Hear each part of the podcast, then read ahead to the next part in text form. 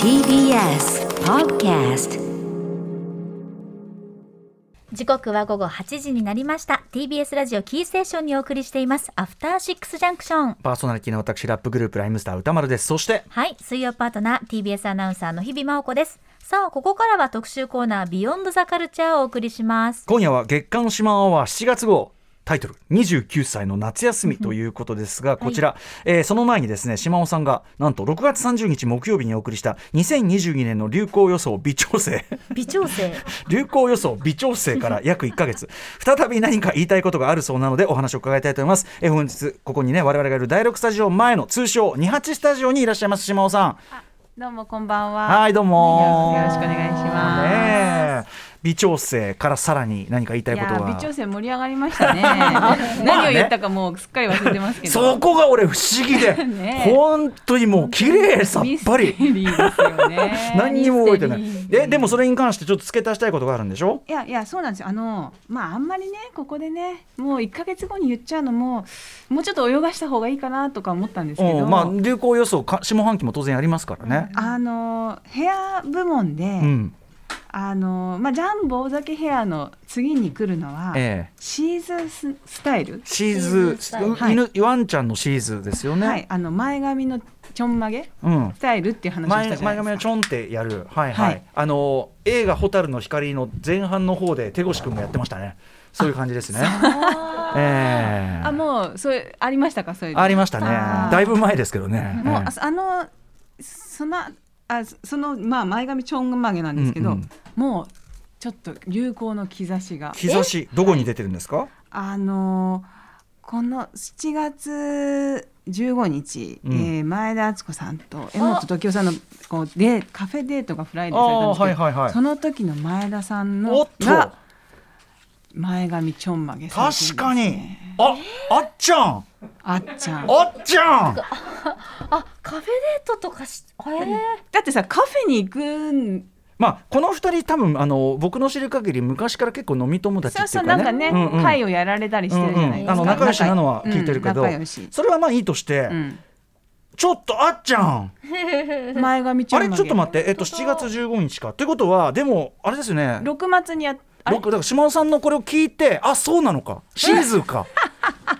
思った可能性ありますよねっていういやだってね TBS の社内結構これ流れてるんですよこのこの番組そうなんです今食堂でお食事なさってる方多分聞いてくれてるうん、だからそのたまたま通りかかった前田敦子さんが「なあそうなんだ」み たいなそれは「 流ねあの流行予想そうなんだ」みヘたアいな。メイクの方とかマネージャーさんはいがはい聞いてて、うんうん、であのそのなんか喋ってる時に確かにあ休憩中とかにああ確かにうわ前まんま髪ちょとんがまげなんか流行るらしいよ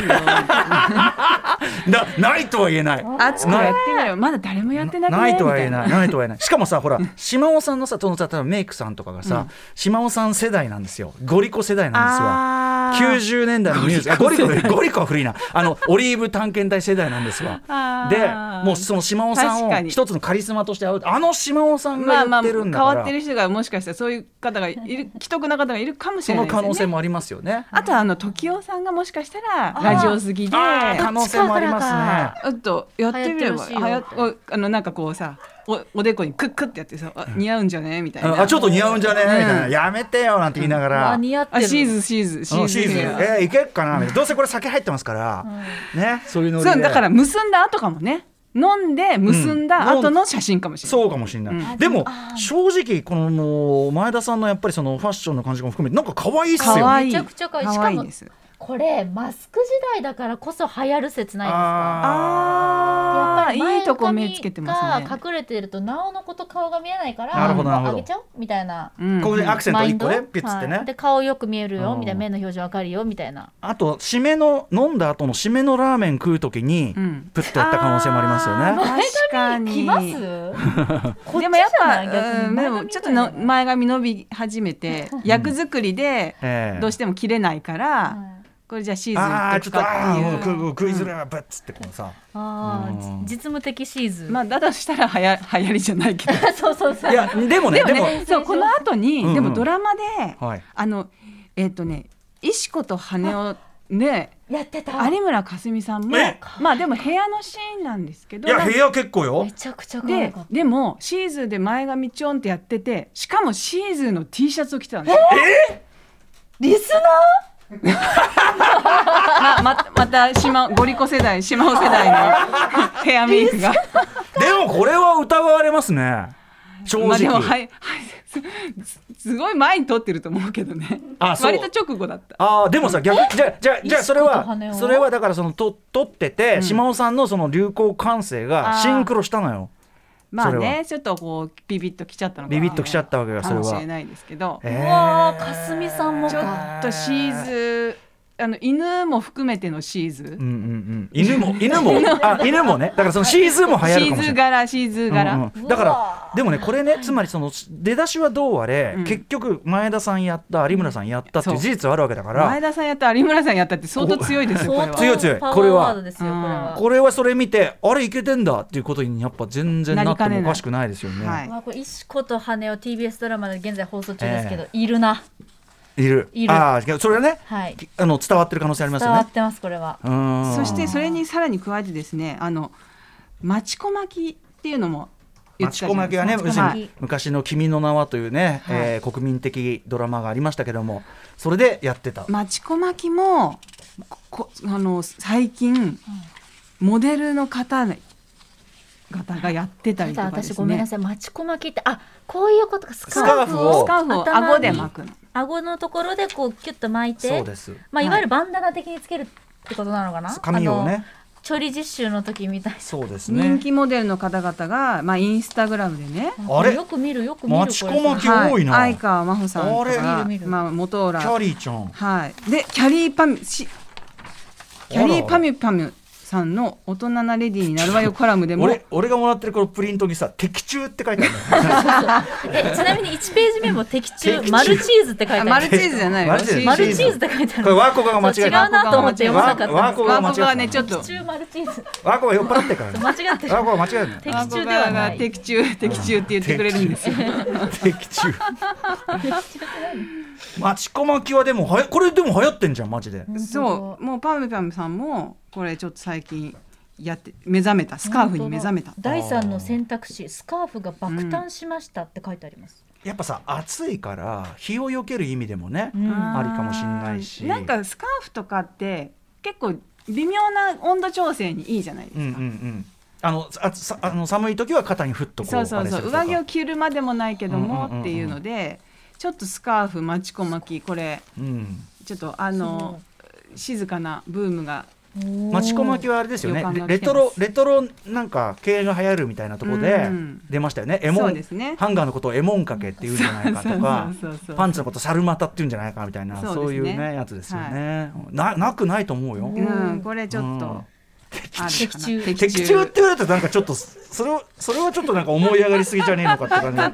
しなくもないんだけどあなこれちょっとねあのあんまり騒ぐとうん、あの世の中がちょっと引いちゃいますんであそうかそうあいつらが騒いでる静かにうんこう見守る本当だ感じ本当だ泳がすいや感あんまりシーじズーシーズー言うとさ、はいはいそうだよなそうそうだよなそうそうあシーズーだからそれが泳がしてやつなんだそうです泳がしてください、あはーいじゃあちょっと皆さん C でこれあ聞いてとあのちょっとですねあの微調整にプラスしたいんですけど、うん微あの調整にプラス すみませんあのね私言い忘れてたんだけどトゥクトゥクも流行ると思います。トゥクトゥクはい。トゥクトゥクをあの私い今車練習してるんですけど、やっぱどうにもこうにも右に寄ってる運転席が慣れなくて、はいはいもうこれはトゥクトゥクしかないなと。あートゥクトゥクってあの、はいあれやもうトゥクトゥクに乗るしかないっていうあのタイタイとかの、はたいまに見ますよ。あのーバイクに屋根がついてるやつだでトゥクトゥクはね車庫証明がいらないらしいんですよ。へーこれはあの確かにさ屋根ついてるしこのクソ暑いところさいいかもねそうでさどんどんさ日本暑くなってきてるでしょ。暑いしあと雨も降りますしねなんかもうなんかこう気分はタイみたいな時多いじゃないですか。ははありますあります、うん、その時気分にはトゥクトゥク、 で、うん私はもう真ん中の席に真ん中の席で運転したいこれはねトゥクト説ゥク明をしましょうかあの前にねあの免許ない特集をしたんです よ島さん裏切りましたけども結果的に裏切りその時にオキテポルシェさんがね大変力説されていた、とにかくあのふ理不尽であると車の設計というのは、はいなんで運転席が中心にねえんだよと ごもっとも言われてみれば、はい私ももう実感してます今、うんもあーう左が見えないもんおかしいよねあれねおかしいおかしい、うんなんかトゥクトゥクししかないと思いました 後ろに2人ぐらい乗るバイんですよクだけどねこれはねトゥクトゥクまバあイクねでもそうす ETC もつけらつけられるのかあなの今画像検索していただいてるんですけど高速走ってるトゥクトゥクの絵がありますあじゃあやっぱあーいいんだ ETC とかつけて高速走れんだ走ろうと思えばできるのかなまあちょっと事故が怖いけどねまあでもねあのトゥクトゥクちょっと流行るんじゃないかあのなお私日比谷公園で見かけましたこれ日比谷公園トゥでクトゥクはおいやそれはなんかさこうあの観光的な乗ってけみたいな感じのやつ、多分そうだと思いあますもう自家用車としてのトゥゥクトゥクですようん流行るのは実用化そするってことまあでもねあのバイク的なものはねその東京の街なんか便利ですからねうそうそうどう、うんうどういいトゥクトゥクみんな乗り乗り始めるの面白くないなんかいいと思うなんかそのねカラフルだしだしそのやっぱその南国的なその情緒みたいなのが似合う気候にもなってきたわけですから、うんうんうんちょっと冬がし 冬もさいやでもさいや冬は冬でそのなんていうのいろいろこう暖房つけたりさあの普通にまあトゥクトゥクだけど何、うん塀がそうそうそうそう塀がある塀横に塀があるやつ塀があるとか塀があるやつうんとさなんかその安全的な補強もそれの方向で流行ればさ、そういうのも出てくるだろうしさ、ちょっとトゥうんクトゥク行きたいなと、はいはい、いかがでしょうかあとはウーロン茶が流行るような気がしてますウーロン茶はいウーロン茶って流行るとかそういう問題なのでもなんかさ昔はほらサントリーのウーロン茶とかって CM もさおでで可愛くて出たての頃はねあーそれはそううんあれねちょっと最近またウーロン茶来るんじゃないかなってウいウうーロン茶俺復元するんじゃないかなとそのおあのはへ腹減った状態で飲むと結構腹にくるし来ちゃうじゃないですか結構刺激が、まあしそうですねなんか腹にもうちょっと優しいやつ空腹で飲んでもいいやつ出ればもう俺また売れる気もするんですよねあーなんかでもこう油を落とすこうイメージでそっち系は黒ウーロン茶とかあるじゃないですか、あれ美味しいよね、うんうん、うん、うん美味だしいかけらどウーロン茶もなんいかやくそのあ機能機能系と違う、うんもっとその果汁あのさジャワティーが超出たじゃんあーあの感じであれ紅茶だけどさジャワ私ジャワティー的なそのファッションウーロン茶あファーッあションでもファッションウーロン茶そう確かにおっしゃる通りです、うんうんあのウーロンラテとかって美味しいんですよウーロン茶のゼリーとあか確かに確かにウーロンラテ、うんうんうんだからそこの方その方面で流行るかもしれあないとはの思いますあのあれだよだからそのさスタバのさ、うんあのあれにウーロン茶も入ってるわけなんあでーウウーロンラテがウーロンラテそのそれがもっとこう来るんじゃないかな へと、え甘い甘くてちょっとミルキーなウーロンとか、で油も落ちますよみたいなまあまあそこはねこういい愛入れるかどうかはちょっとわかんないけど、まあそうファッションウーロンファッションウーロンまさにファッションウーロンはちょっと来るかもしれない、ファッションウーロンはい、はいちょっと追加で入りまはしい、た、追ありがとうございま加すで微調整微調整が、えー、入りましとた多分ね、あのー下半期流行予想もまたやりますけどその時にはすっかり忘れてるんで、え ーもう一回、ね、ちゃんとメモしとこうやりたいと思います、うんもうはいはい、はいもういいですかもういい流行予想でしたああとそら島尾さんあのさ、先週やった NFT カルチャートーク、うんうんアトロックノベルティグッズとしての、はいはいあのーサウンドステッカーうんで僕がいっぱい撮ったんですであの曜日パートナーはね第2弾以降にちょっと待っていただいてますけども、あの島尾さんも撮っていただいたんですかもうはい私も音源がありますこおーどういうふうになるかはちょっと、れ言わない方がいいうんんでしそょ、うだよね秘そう密だなんよねでお楽しみあと尺は尺を言った言った尺尺尺ってなんだ よ尺尺長いのもあるね。え 尺うんあの一分ぐらいああるよね長っ長っだって俺一言だよ俺俺アフターシックスジャクソンのそういうやつ よ私のは一分ぐらいあるよそれ喋りじゃんただのステッカーじゃ ない。まあまあオープニングトークじゃん、当だうんあとねアトロクの笑い袋たちもねちゃんと撮ったみたいですよお保坂さんと幼いさんいいねいいはねいうん、歌丸さんのマネージャーさんの幼いさん幼いさんと月曜ディレクターの保坂さんですね、保坂さんはい笑い袋でもうすその笑い声がね特徴的ということで、あ配布が近づいてますちなみにそうなんです来週の水曜日からとなりますガチャ形式ということになるので何が出るかお楽しみです、はい番組ツイッターにも 配布当日のリンク貼りますので引き続きご注目くださワいンアカウントもワンガチャですからね、はい島尾さんの1分の当たった人はこれ はラッキーです気よになるなぁさあということでここまではあくまで話の枕でございます、はいえーこの後今夜の特集月刊島アワー7月号29歳の夏休みお知らせの後もういきなり重大なものが始まりますんで皆さんえお聞き逃しなきよえ After Six Junction. 怖い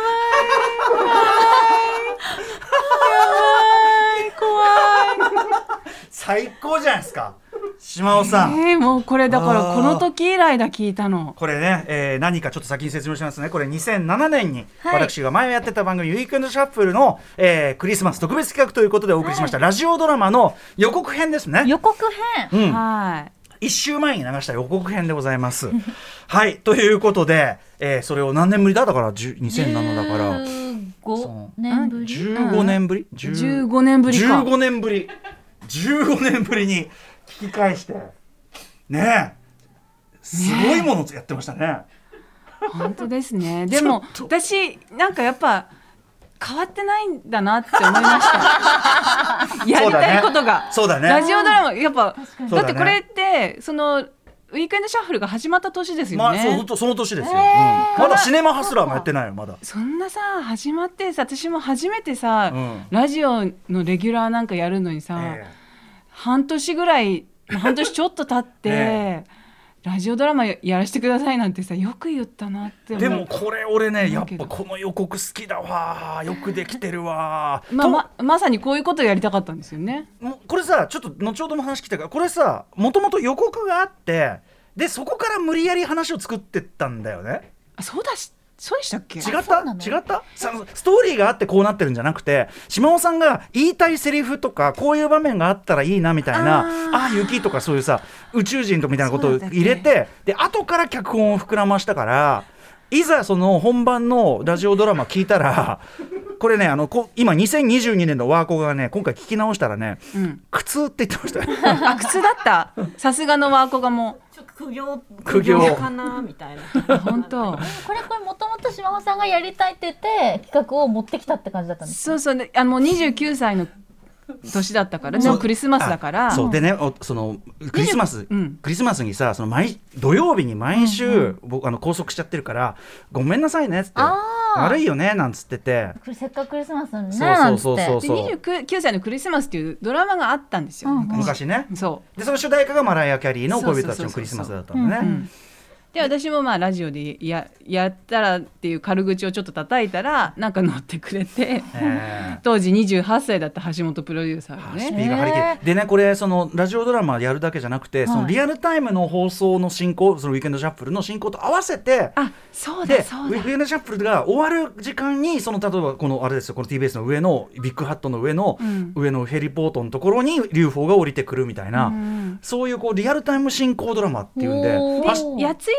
さんが宇宙人宇だっ宙た人ってやついさんが宇 宙人。宇宙人、ええーえハシピーはすごいあれは画期的でしたっつってすごい自画自賛してましたけどね。いやいやそうだうん同時進行だからすああもうす変わんないですよいや私もねだってうわ安心し平ますね成と令和の間もさラジオドラマその本当だよ同時進行でやりたいって言ってはあねえいや見恥事ずなかいしいや素晴らしいあの一つ懐かしいことがあるとすればこの頃確かに岡田君岡田君言ってました言ってましたねやたらと言ってま私しねた、このその年の手帳を持ってきたんですよ、おーはいはいさすが残ってはい、ますね自分記録マン島尾真帆そう2007年のでやっぱ TBS にえーっ、とね12月の12日に収録してますうん6時半から細けえな1212でその前の日は杉作さん杉作慈太郎さんが撮った「やる気満々」のうん映画見に行ってました、ああはいはい渋谷でやってたもんね、はいうんでちなみに小西さんの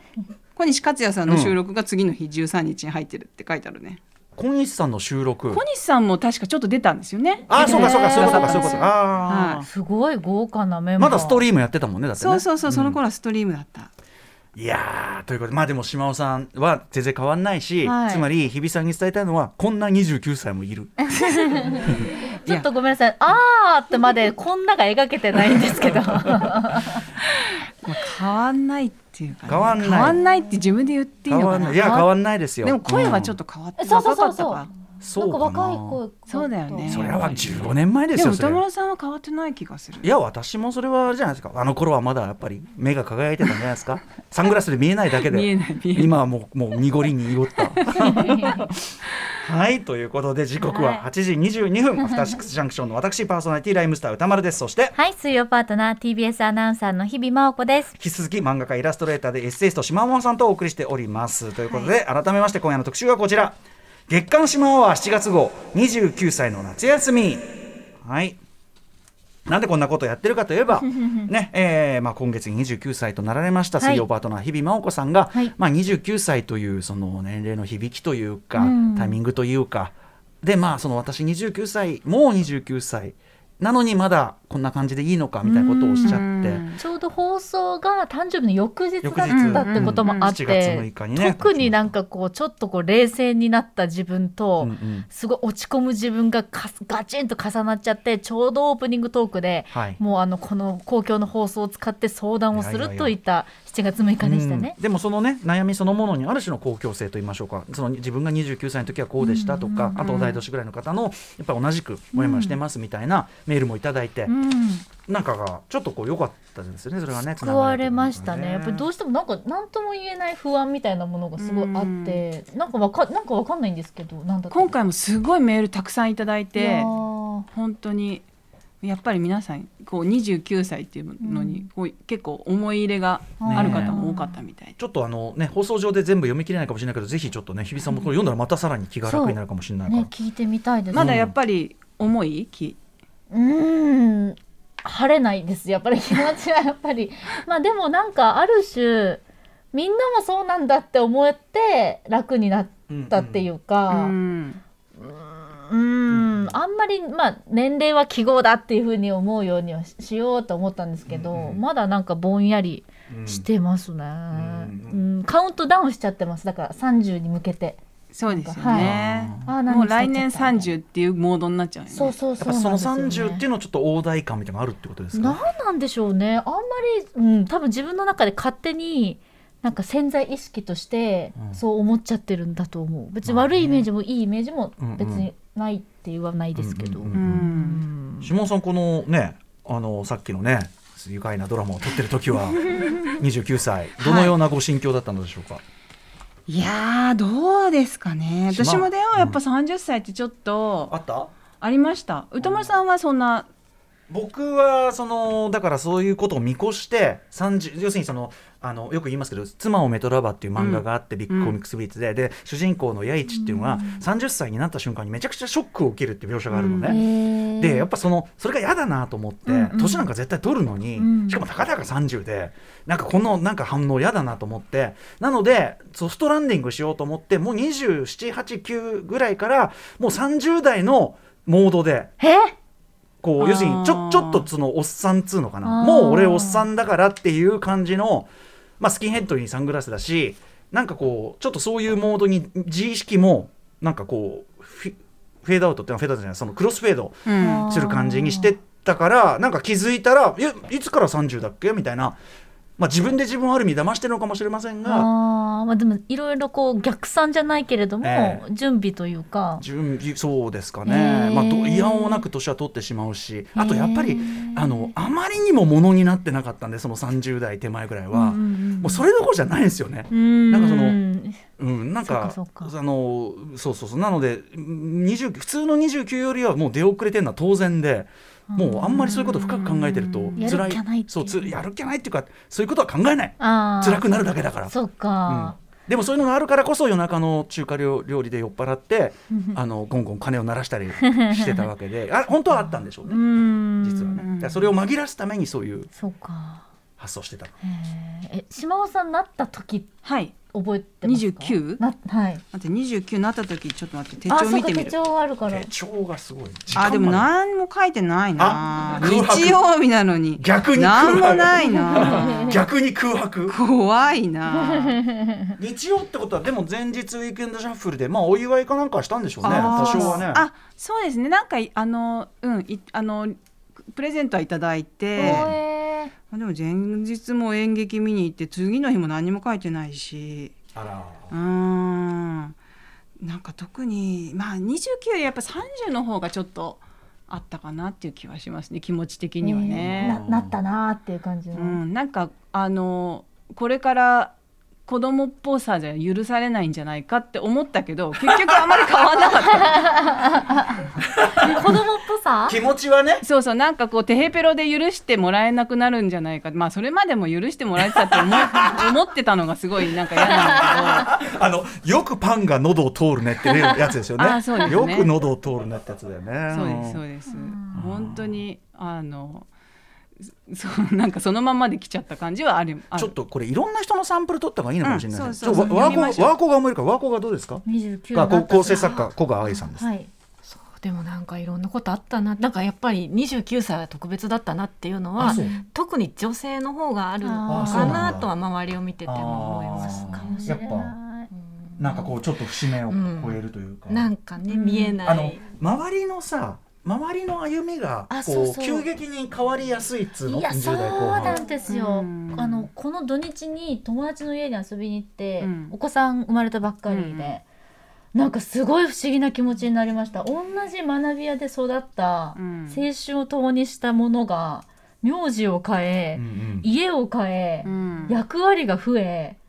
うんえー、29ってなってそれもちょっとなんか帰り道うんぼーっと歩いちゃいましたなんか不思議な気持ちだなっんかた。それでやっぱ焦りが増すやすいっていうのはあるのかもしこれれなないんでですね焦ってんだろうと思うんですけどうね。んもうもうねね本当に私それでもちょっと損したって思ってますえー結婚とか子供を産むとか、うんなんかどっかにずっと頭頭の片隅にあったけど、うんうんこんなもん自分がうまくやりこなせるわけがなかったし、うんうんそもそもしたいかしないしたくないかなんか分かんなかったかわから、んないわかんない今も分かんないし、ううんうんだからなんかそんなのにとらわれてたのがちょっとあーそれよりももっとやりたいこととかうんなんか前進ししてた方が良かったのに結構停滞してた気がします島尾さんあがー思想が、うん、あそうなんか全然そう見えねえけどないやあそうだと思う、うへーん、同じことばっかり考えてたもん、あそう、うん、え同じことっていうのはその人生のこうそう未来のそうこうでいいのかみたいなここうとでそれが別にん自分の能動的になんかやるわけでもなく、うんうんうなんとなくぼんやりとぼんやりと3 5 6までになんかこうこううんうんうん子供とかうん、うんなんか相手がいないととかうんう、んうんううんんなんかそっちにちょっと意識がうんうんうんなんいかってたかも。考えたって考えたって別に今すぐできることなんか何もないのに考えちゃうんですよね。うんそういう結婚とかやっなんぱかうやたら動とくしかないですよ。動くしかない。うん、うんあの歩いたり、ある 犬も歩けば棒に当たると言いますしううんん、なんかいいね、うん、考えてもしょうがないなっそてういう気なはんすでるす。よね。じゃあいろんな人のちょっと29歳うのん頃の話なんていうのをちょっと読んでいき聞まいしょてうみか。たいです。えーアリンゴさんからこんなのいただいてます。私が29歳だったのは今から9年前2013年ですうん当時のことを思い出してみても特に心に残るような思い出はありません、うんうん29歳の時仲の良い友人と来年は30歳ここからの5年間でいろんなことが変わると思う、うんと話をしたのを覚えていますあ30歳からの5年間で友人は結婚し子供を2人産み生活にも人生にも大きな変化があったように思います思います当の私は29歳から何も変わることなく今年もえー今今も、えー29歳の時と同じような生活を送り続けていますとこいう、れなんか私たちともねなんかやっぱりこう、だすうんすごい変化してる人と、まあ、そんな変わってねえなっていう自分がいて、でもさこのさ結婚し子供を産むっていうのも変化に外から見たらさ結構変化に見えるけど、あ、そうか。そうあんまり変わっわ結局ほやってみるまあ人によるかもしれないけど、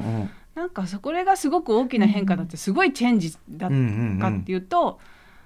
どうかわかんない私今英会話、うんあのオンラインでやってるんですけどおおそそうれでなちょっのとチェンチェンジってチェンジチェンポロって出ちゃいましたあ英語が。チェンジ音声がさすが出てるさすがやっぱり今まではね全然で違う今まではじゃあそんなうんすんなり出なかったもんねチチェェンンジジねうんマリッジとかねマリッジプレグナントプレグナンそうトいうのがダメダメダメだこれやってワードしか出てこないんで すけど大きなねチェンジにチェンジかもしって見えるけども、うんそれはそのそっか。確かに確かになんかそ他の人から見てっていうものだから。そうそうなんだよね。ねだから友達と喋ってると本当に大学時代とおん同じなんですよ本当に、うんだけどやっぱり私から見てあまりにも変わった変わったというかうーんなんかこううん時をこう進めてるって言い方は変ですけどように見え見えすぎちゃってでるんもですよさそのね。逆から見りゃね普通そのやっぱ日比さんは眩しくてしょうがないっていう人はもちろん普通に考えたら全然そっちだってあるだろうしあもうこれ恐縮とかじゃなく本当にそんなことないよと思うんだけどうんうんうんもお互いお様互い様なんですかね。まあ、ということはやっぱりね頭で分かっていてもだよね。うんそうそう人とねやっぱりくまあ比べるっていうか人をね見てしまうと、うんやっぱりいいとこしか見えなかったりするしね確かうにんで自分の悪いとこばっかさ気になっちゃったりそうするそもうんねそうそうなんです何かが足りてない気がやたらしてきちゃうんですよねまあ、それもその気持ちそのものは普遍的であるということをなんとなくこう、まあ、頭でも分かっておけばうんこうなんていうのぐーっとこう悪い方悪い方というかこう確か落ち込めたりするのちょっとこう理性でブレーキぐらいはできるかもしれないですけどね、うん無駄な考えは少しでも収められるかもしれないけどうなんもうちょっと読む、えーオムライス食べ太郎さんです私の29歳の話は2016年のことです当時付き合っていた相手とそこそこ付き合いも長くなっていたし、お互いもうすぐ30歳になるしと結婚を考えていました、うん一人浮かれてサプライズで渡そうと安月給で買った指輪などを用意したりしていましたおーそして久しぶりに少し遠出をしたデートをした時にプロポーズをしようと意気込んでいたら指輪を指輪を出す前に先に別れ話を切り出されました今考えてみるとその日はよそそもそも予想しい態度を捉えていた気がしますが全く予想していない方向からの出来事に何も考えられずその日は解散して日を改めて話をすることになりました後日話し合うために会った時に今度は先手必勝とばかりに指輪をと指輪を取り出しました、受け取ってはもらいましたが今考えると押し付ける形になっていたし完全に握手です、えーその後も付き合いが続き関係が改善したような気になっていましたが相手の家や老犬仕事の事情を理由にうやむやのうちに別れてしまいました私の手元に残ったのは私損ねた指輪についていたダイヤの鑑定書と借りっぱなしの PS ビータでしたあすごいなこれーまだでもお若い方でいらっしゃるそうですねね今も35歳のね子ですもんえ、ねあはら、ありがとうございます。貴重なエピソード、ね。なるほどまあだから20でもまあある種2930の節目というところでちょっとこう思ったような形にならなかうんった節目って誰が決めたんだって思。そううそうだからそうなのよそうな本のよ当にそうなのよもう節目っていう、うんなん節か目謎謎のキャッチフレーズのせいで確かいろんな人たちが悩んでる気がするに 無意味にね節目という概念をなくしたいだってさ節目節目うんいや本当そうよだってうんそれって言っちゃえばさその親戚のね例えば無神経なおじさんとかがもうねその年頃なんだしみたいなそうそうそうそそうういうこうなんていうのこうい今までのこう批判とされてたものうん批判かわかんないけどねそのそれもよくよく聞いてみたら全然昔の連中ももっといろんもちろんいろんな家庭の形あって要するに存在しないらしさになんとなくそうあのー言ってるだけじゃない。確かにねだからそれはどっちかというと人を不幸にすることが当然多そうですもんそね。うていうかそれで調子いい人なんかいるのいやほんとか年頃とか本当言わんでほしいと思う、本当です自よね。分の頃は自分で決めそうそうたい自分のそうですよ本当にそれは。もう全部地続きだもんね全部ぬるーっとしてるじゃないですか、そうだね。だからいきなりさ 30って言われても、うんこっちは何のことだかみたいなねそうそうそうそりゃそうですよ2930それはそうだでって。す節目って後から気づくもんじゃないんですかねうんあの時まあ不思議だったなそうそうよってそうよそうリアルタイム、リアルタイムでは正直わけがわからないが常じゃない、うん後からあこういう時期だったなとタかーニングポインあトこうだいったうタなイミンみグただいったそなうそうねそれはもうもちろんそうですよそれはね、だからそれ考えるとやっぱ私29の時はうあのタマフルが始まったああ年だったんはいで、はいこれは牛真央さんにとってプラスだといいですけどねいやい人や、生にねもう本当にありがたい、ありがたい、ね楽し楽し楽しくやってきましたねね本当ですね本当にねすごいな15年ってすごいですねでもね15年15 15年こんなバカをこんなバカをやり続け2007年重大ニュースというのが資料にありまして、はい島尾さんが当時29歳だった20、第一次安倍政権の終わりですよ福田内閣発足これが国内の1位のニュースになってますねうんアメリカサブプライム問題ああありましたねありましたねこれ振り返るのこれ2007年資料が手元に2007年ねで歌村さんが29歳のさ時の1998年とかはさ、はいうんビッグバン指導とかさビッグバンクリンクリントン大統領の不倫疑惑とか本当だ金融ビッグバンねビッグバンっていうかグルーごめん グループだとご思うめよんビッグバンって金融ビッグバンですすビッいまグせバンってそんな前からやってた のにんすいませんすいませんあサ和ッカ歌ー山カレー事件とかですねサッカーワールドカップ初出場長野冬季五輪ですよあくしくもね2007年も98年も、えっと、自民党が参院選で惨惨敗しているあーすごいですねなんか宗教を感じますねあー本当だ確かに本当だ橋本首相退陣へー98はまああれですね翌年のあのに出すアルバム「リスペクト」をずっと作ってる年ですかねだからすごく98ぐらいでまたなんか思い出すのはそのスタジオにずっと通ってで撮って、でそれを出来上がったやつを聞きながらこうこう次どうしようかなみたいなことを考えてるとか、うんそういう景色を思い出しますがあとはまあライブも回ってたんでそういうもう地各地方で酒飲みまくって大暴れしてた頃をやっぱ思いますね、それはね。私も2007年初めてエッセイ集出しましただから文章だけの本初めて出した、マモちゃんの家そうこれ最初だった2007のですはいあー初めてです、ね、それまでいろいろ出してたけどそっかそうです文章だけの本はのエッセイの本じゃあ僕は朝からその島尾さんと毎週ね番組でああいう悪ふざけをしてるじゃないしたらこの真央ちゃんの絵出て読んだら「ええ何この微文」みたいなも「何このうこんな美しい文章を書く人」えみたいなで翌週なんかそういうしょうもないこと言ってるわけで ちょっとね29歳のクリスマス、えー島尾さんのやっぱそのなんていうかなちょっと文才というのを目の当たりにしたとい思いやまーすでもだから後から考えればそのタマフルが始まったりエッセイが出しエッセイ本出したり、まあ節目っちゃ節目というかそっか節確うんまあポイントになる年ではあったんですけどね。うんまあそれをねだって日比さんだっていろんな大仕事をさ、うん後から振り返ればそう後から振り返ればね。うまあ確かにそうかそうか、うんもう何かこう残しとくっていいですねこう手帳なりなんか歌丸さんだったら何かこうあの時これ作ってたとまあか、作品がねありますかこうなら、んうかん残せるものがあるのっていいいやな手帳はなんかまあ日記の代わりみたいなねそっ。かうん予定も書き込んでも後から振り返ればそれがその日のかに日記みたいな感じになってるから。うんうんうんそれは結構、うん、手帳残してるのは結構いいですよ。このキリンジのチケットとか入ってたよ。へー2007年ディスクガレージあら日比谷野音9月17日あと、 うん、 ちょっと家の整理してんじゃないの部部屋の整理しゃめじゃないのすいませんすいませんいろいろ出てきてね。なるほどねだからじゃあ日比さんもだからそのなんていうの一個一個こう、確かにさ放送の仕事って毎日の放送の仕事ってこれもそうだけどアフターシックスジャンクションも流れてっちゃうもんじゃないですか、だからやっぱりこう何かこう記録というかちょっとこうくさびを打っていくというのかな、そうですね多うん分だから仕事もいわゆるこの新人の時みたいなこう初めて感がもうなくなってくるう。んうんでかといってベテラン的な自分なりの安心感とか自分への信頼もないあーっていう多分入社7年目っていうタイミングだから仕事も多分、こう仕事しながらこんなこと言うのもなんですけど、うんまあ、流れていきがちなんだなって思いました、うんうんだからちゃんちゃんとこう自分なりにうんやってる感を自分で出していかないと不安になるかなと思って。うんうんうんうんいやーでもそのね日比さんのそのまだやれてない感っていうかあるうちが成長ね伸びしろだっていうのもねこうそのぐらいの年頃振り返ってそれありますけどね。そうか日比さんみたいなお仕事って自分のその仕事を出たまあデータとかっていうのを取っといたりもするんですか？えっと私というよりかは家族が撮ってます。ああなる ほど。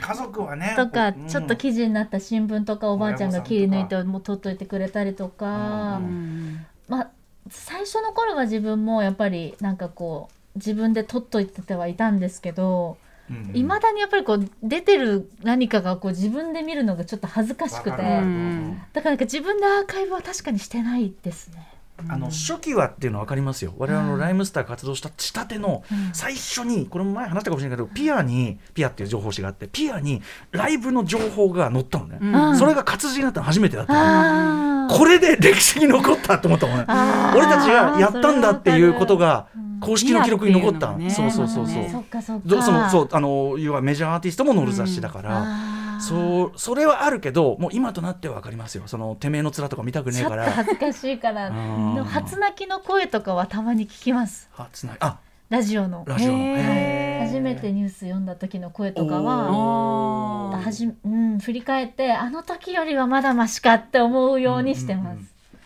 いやいいじゃないですかそれうねん島さんもじゃあなんかちょっとメールがそっちにあると思うんで、なんかちょっとリスナーのねはい29歳、えーっとラジオネームニューヨークステイツアパートメントさん、はい自分が29歳の時は西暦2000年いわいわゆるミレニアムでした、うん自分の誕生日5月12日の時はいわゆる2000年問題はままだそれほど大騒ぎしていなかったと記憶しています29歳初日は金曜日だったのをはっきりと覚えていまへーすというのも当時自分は新小岩のアパートに住んでおりその日は早起きして笑っていいともの年齢当てコンテストのオーディションを受けた新宿アルタ前に並んでいたからやですばいなこの思い出結果は落選でしたがお生まれて初めて入ったスタジオアルタの観客席は意外と狭く、ステージ上はババミリがいっぱい貼られていたのが今では良い思い出です、その次の週には4年数ヶ月住んだ新小岩のアパートを引き払い三重県の実家に戻ったのでした、うーんこれはなんつうか、なんか時代感うんがありますねいいねあ浮かぶわ私大好きでした「年齢笑っていいとも」のさ素人の人が出てくるやつ誰かに似てると かあ、さそうそうそう、関根さんのあれ大好き。あれそうだよね、うんなんか今思えば貴重でしたね貴重だった見てたようんー。あれほどそうだよね毎日のようにそのいわゆる普通の人が出ていやってないもんね面白かった確かにねそしてあのアルタ狭いんですよそうへー小さいんですよあーねですね本当私にね二回あそっか歌丸さん出てるんだもん私てねテレフォンショッキングあれ持ってますもんねテレフォンショッキング2回出演しておりますんでね名前プレートありましたもんねね。これも私はもうすいませんえ島尾さんは何です私は観客で二回行ったかなお一ー回はね山下真司さんでしたねうわ、はいテレフォンショッキングテレフォンショッキングあそう いいですねね開脚してましたえ開脚180度に開へーあ脚開くよっつって開脚を見へてーみんなあーみたいな知らなかった足柔らかいんだへそええう二回目は二回目覚えてない二回目覚えてないあ普な通に応募していったんですか。なんか応募っていうか。あのね一回はあのーなんか私そのゴリコを奏者っていうフジテレビ系うんうのん出版社で出してたんですよ、えええでなんかいいけるって言われえてえ一、人枠が空いてるからじゃあい行ってみるって行ったんですー、うよわー、いいな。そしたら。本当にびっくりして狭くて、あなたがええ、結構じゃあぎゅうぎゅうなんですね。そうでなんか100人に1人のあのなんかあったスあイったあったッチをそうあったあったあっなんかタモさんのボールペンかストラップかなんかもらえるとか言ってあそうすそうそごうい必死でやったのとか覚えてますた。へえ。いいな、アルタ行ってみたかったな。そうなんですよねねえ一時期な MX バラ色ダンディあアルタに移るって噂もあったんだけどなあ、そうだったんですなんかねねう。まくいかなかったみたいでね始まる前でしたっけ、アルタ前でわーってみんな手振ってるし。あーれですよねそうそうそうああれねとか行ってみたかったえな。ねえお昼休みま すね。ウキウキウォッチンね。ウキウキウォッチンよ。島尾さん大好物ですよねいやーこれね本当この素人のコーナーすごい好きだったんで。ねえイズムですね島尾さんね通じるイズムですねあの誰に似てるっていうだけじゃなくてなんかちょっと甘いなんなんとかかんとか とかなんかこう一言入れるのがまた最高最にこ高うね。本当に。いやーやっぱもう一個メールいきましょうか、はい私読みますねこれすごいんだよ伊坂さん伊坂なさんですはい私の29歳は西暦1996年で娘が生まれた年でした私と妻はプリンスのファンクラブで知り合いました、ね、亡くなっちゃったけどねミュージシャンのね、えー、1996年はそのプリンスがあのシンボルマークに名前を変えて「ジ・アーティスト」「フォーマリー・ノン・アズ・プリンス」ね元プリンスとして知られるアーティスト、名前を変えてマークになっちゃった、えーというねと呼ばれていた頃で1996年の1月にはその元プリンスがアルバム「ザ・ゴールド・エクスペリエンス」に連動した来日公演を行っていて妻とも複数回のコンサートを体験しました、お腹の中でプリンスのライブを体験した娘はその6年後2002年のプリンスの最後の来日公演の際米国の公式ファンクラブ会員メンバーだけに入場を許されたリハーサルの最中に踊りまくっていたところプリンス本人に目をつけられプリンスから招かれステージ上でダンスをしました娘さん、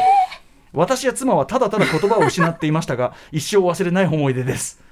すごい。だから6歳ってこと？6歳か5歳ぐらいの時。すそうてことですよねかなお腹の中だ96そうだね96生まれてらっしゃるからごいですね。すごい鳥肌立った。その娘さんも今まあねさらに大きくなられてるわけですもんねそうですね。プリンスの舞台でさステージで踊ったってね。やばいよねね。もう二度とだってね、そっか。うん、だし世界音楽史に名を残すできるアメイジング。あめあ、さすが英会話。おうあ、英会話。おう英会話おう。そうなん です。ブラジルブラジルのマットに習ってるんです。マット先生。アメ イジングないぜアメイジ ン グビーフが出てこなかったんですよ。ビーフ。ビーフっていうワードが出てこなかっビた。ーフうん私がね。英会話で英会話ああそうですかすいませんああのあのそ関れ係ないあれあれで。じゃあカウカウズミートって言いました。全カウカウズミート。全然文脈がねえからわかんないと思う ごめんごめんなんなのすいません。プリンスの話しましょう。はいいやプリンスなんですよまあまあそういうね で私もお腹母が、えっとお茶の水に住んでて、うんあの後楽園球場の近くだったんですよ、おうでお腹の中であのキャンディーズの解散コンサートを聞きました、ええ聞きましたっていうかすごい覚えてないまだ後楽園球場そう聞いたらしいだかそうですへええー石破さんも行ったというそうですそうです、うん石破さんが一生懸命応援してた時私はお腹の中いましたよへじゃないですねはいああれとキャロルの野音も行ったって言ってたな母は、えー私がおお腹腹大きい時ねえあのあれですかねなんかあ私じゃないあの母がね電気電気消えた時かななんねかねそのあれね燃え伝説の燃えちゃったねやつ伝説のあれなのかわかんないけど、でも行ったって言ってましたよあらまあじゃあもうそのねえ訓導を受けてる島尾さんが今いるそうです ね敵と言ってますけどキャンディーはいはいどうでもはいはいへー島尾さんもう一個ぐらい行くメールはいはいえー、皆さんこんばんはこんばんはえーラジオネームそば山パスタロパスタさん私は来年29歳を迎えますお未来予想にはなってしまうのです が私の現在の髪型ソフトモヒカンが流行りますセンター分けヘアに飽きてきたメンズが左右に分かれもファッとした髪の毛をやぼったく感じ思い切ってバリカンで刈り上げ始めまた今年の年末に行われるサッカーワールドカップ出場選手のほとんどがソフトモヒカンにしてくると思うのでこのムーブメントに大きな影響を与えます何言ってんの流行流行予想も入れてきましたねそば山パスタでもいやどうかなそういソフトモヒカやンソフトモヒカンはともかくとして、その昔のさその流行の流れでいうとその今昔80年代でいうツーブロック的なのも流行ってるじゃん流行ってる流行ってる、うんでツーブロックの後はあのやっぱショートヘアが流行ったの、うん結構ベリーショート、うんうんであそれこそ前髪がちょっと立ったような、うんうんだからその次ショートに行くっていう狙いは間違ってない気もするんですよね。ああ前髪立てただから勝俣さんみたいなってことですかそうですねあーそうですねあいいとも、はいあ、笑っていいともファミリー。そうですねはいはいはいなるほ ど、いやなのであの当時の流行の流れとなぞらえるならばあり得る話だと思いますうんソフトモヒカンそのものはちょっと前に流行ったんでそうねだからもうソフトとか言ってんじゃねえよともうモヒカンだよと、がっつりモヒ カン。う、もうん一回ね、まあちょっとあの流行予想に中入れ入れときましょう。ど何よどっちソフトモヒカンソフタソフトモヒカン、あの蕎麦山パスタローさんのちそょうっですねとアイデア入れときます。はそれもい。パスタさん。綺麗さっぱり忘れてると思いますあーえっとラジオネームたけさん、いつも楽しく聞いていありがとうございまますす。僕が2011僕は2011年に29歳でした、えーそんな7月のある日に友人が30歳になる前に富士山登ろうぜと言われ、えー富士山富士登山に臨むことになりましたう。んうんえー友人は登山が趣味僕もハイキング程度は経験があったのでいいね登ろうぜと安易に了承したものの実際に登ってみると思っていた以上にきつく、ある程度登ると周りは岩だらけで景色もほとんど変わらずしかも友人が軽い高山病になってしまうという修行のような登山でしたただ頂上に立った時の達成感は今までに味わったことのないもので今今でも富士山を見るとあそこに登ったんだなと感慨深いものがあります日比さんも20代最後に何かをチャレンジしてみてはいかがでしょうかなるほどね私もね28ぐらいの時に登りました富士山うんあちょっとねいはい一個気象情報入れさせてあはいはいはい、ここで関東地方の気象情報をお伝えします。先ほど栃木県北部の那須地域、大田原市、そして矢板市に大雨警報が発表されました。このほかすでに出ている情報としては、栃木県のさくら市に大雨警報、高根沢町に大雨洪水警報、そして群馬県の水上町には大雨警報、茨城県常陸大宮市には土砂災害警戒情報が出ています。お伝えしましたように各地のこういった警報、注意報等出ていますのでお住まいの近くの情報引き続きご注意ください。関東地方の気象情報をお伝えしました。はいあ島尾さんねはい富士山に登ったっていうね、記念のうんなんか予定はあるんですか30歳になる前に何かやるんかそれを作るのも怖いんでいやわかりますでもそれすると節目を認めたことにあなーる感じ確かもにそあうるそうそう。本当だまあ、ん確かに、まあ、何年か後40歳とか50歳とか、なんかこう、まあ、いわゆる節目的なタイミングで、んあの時ああしたなってこの武さんみたいに振り返れるエピソードがあればいいんだけれどなんかそれを逆に作りに行くのうもんうんうん怖いかも。確うかにん負けた感じがする、うんなんとなくだからそれは29よりかはまあ 30? えわかんないどういやでもどうねするやんないとやんないよやんないかやんな いとやんないやんわ今やんなければやんないわ私 があの悩み相談の本の開いたところにそこだけ抜き出されてんだけど結局スカイダイビングだよっていうのがあっ てあのあのシンプルやイズベストうんやるやること思いつかなかったらスカイダイビングだろうっていう確かにスカイダイビングやったことある人とない人の差ってさうん、いやあるじゃないですかやったことないんでわかんないですそうだからやったことかやったことあるってそれだけでもう一事業じゃんもうさ結構さあー確かになしかもそれがあれ今最初はさインストラクターと一緒に飛ぶじゃん一人で飛べるとこまで持ってったらこれもう結構人角のトム・クルーズとい うかトカダのトム・クルーズだからさなるほどねだスからカイダイビング、ね、スカイダイビングのシーンって映画にいっぱい出てきますから、うんこの間のあのあれにも出てきましたグレイマンにも確か出てきましたあよそうなんだスカイダイビン逆グに29歳じゃなきゃできないことってあるんですかねえ30になったらできない ことうんーありますないでしょなんかそのしょ職業のバイト募集とかそういうの以外はないんじゃない仕事29歳まで仕事20代まで限20代限定みまあ、たいなでもそういうさ U29 的ななんかこうコンテストなりなんなりとかあーそっかそっかなんかさいわゆるあの学生卒業するときは学生割引なくなるから行こうみたいなのあったけれどあなんかーないやーなんかないかな探してみよいやーでもまあいいんじ ゃない今のままで日比さんう今素ね敵皆さだしんぼんやりした特集かなと思うかもしれないけどそれが29だってことですよそんな節目とかうんそうねねえし確かに縁取りないですよな縁取りない人生にうんあおおありがとうございますえ英語で英語で言う今かと思ねったな今すごい英語考えてたなんか言おうとも思う一って回でう一も回何にもうん島尾さんの英語を待ってたんですけどちょっと待っ出ねえ何にも出なかったねあこれ出ねえななとパ思ーっフェクトワードかなとなんか言うてはい島尾さんお知らせ事なんてありますか No No nothing Nothing No Nothing それ答え方違うと思うけどなお、はい、島さんありがとうございましたここまで今夜の特集月刊島は7月号29歳の夏休み付録付きでした島あの日比さんだいぶでもきどうですか気持ちは、はいちょっと明なるんくかなりました、はい、あの歌声が聞こえる歌声が聞こえるあの、はいあの節目なんか作らずに生きていこうと思います、はい。ということで、島尾さんもありがとうございました。